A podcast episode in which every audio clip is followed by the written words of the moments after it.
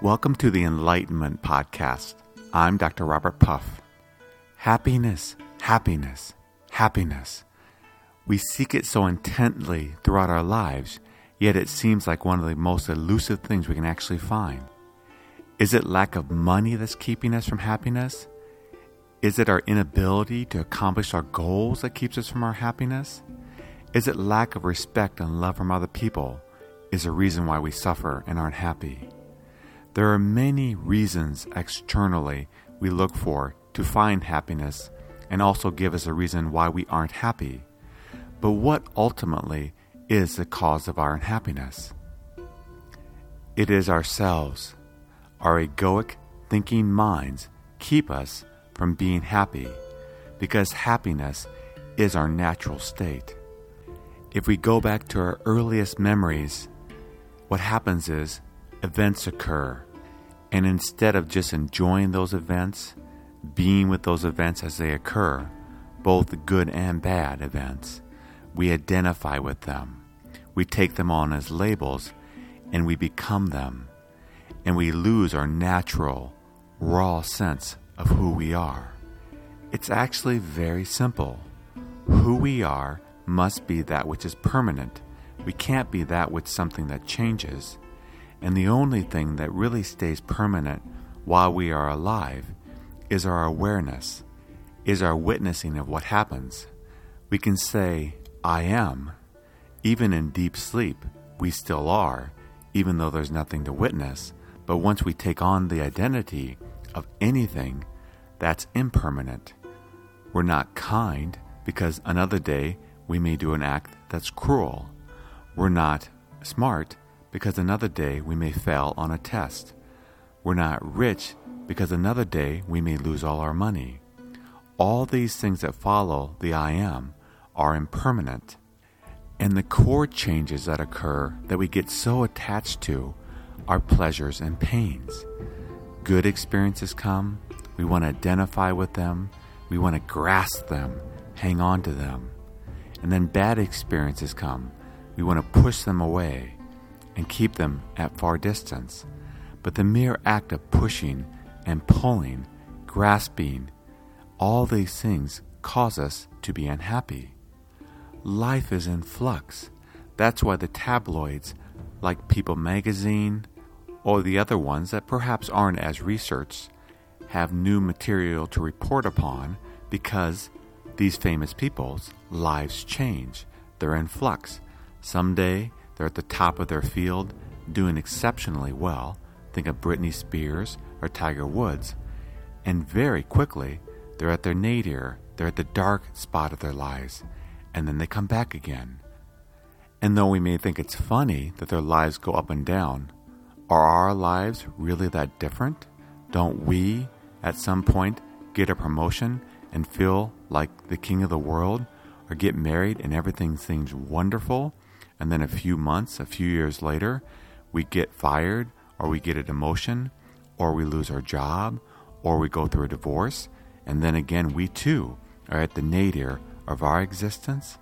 We go up and down, up and down throughout life because we identify with these events which are impermanent. Thus, we suffer. But what if we were to identify with who we are? And the only thing that's permanent is we are. That's it. We are. Let me paint a visual picture that may help us make sense of this at a deep level. The mind can't grasp this because the mind too is impermanent. We have memories, but they come and they go. We remember some things, we forget others. So even our mind can't ultimately point to or help us understand who we are. But with this picture, perhaps it will become clearer. I live in Southern California, and I love going down to the beach and look out over the Pacific Ocean. Imagine that we are the vast ocean. For eternity, we have been and always will be this vast ocean. Always. But what happens is, periodically, we take on form.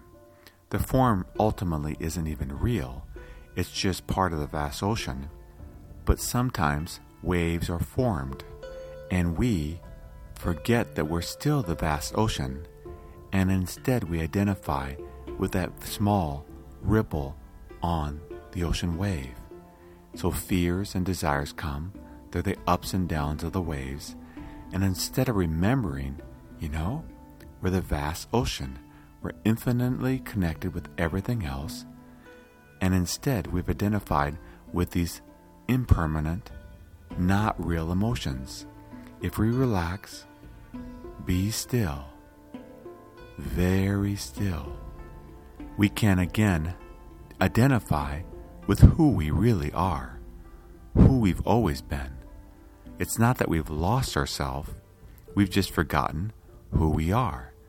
And in that pure, beautiful, utter silence of beingness, we melt back into the vast, infinite ocean. It's a beautiful experience. And guess what? Then the happiness that we've been seeking on the surface, which we can never find there, we discover we already are that. We are the happiness that we're seeking. We're seeking it on the waves, which aren't even real. And we are that happiness, that infinite, eternal happiness. Yes, we'll live out our lives with waves, but we'll remember that we are the vast, infinite ocean. So the next time you go to a local body of water, perhaps a lake, or an ocean, or a sea, look out. And instead of identifying with the waves, identify with the ocean, the infinite ocean of oneness, non duality, who we are. And in that identification, we can find pure, infinite happiness. Our lifetime of suffering doesn't come from the events that occur, it comes from the forgetting of who we are. And because our minds create stories that we identify with, we suffer. If we want to truly find who we are, and in that finding, discovering the pure, infinite happiness that we've always been. But ultimately, even happiness is a label. What we need to be is just that. Beingness, pure beingness, flow with life, experience life, witness life, but don't identify with anything that occurs. And in that non identification, what happens is perhaps, perhaps the happiness that we've sought throughout our entire lives, we discover that we are that happiness, and that happiness resides in our pure beingness. All we have to do is stop and just be. Thank you for joining me on the Enlightenment Podcast. If you'd like to learn more about the world of enlightenment or contact me, please go to www.enlightenmentpodcast.com. That's enlightenmentpodcast.com. Until next time, just be.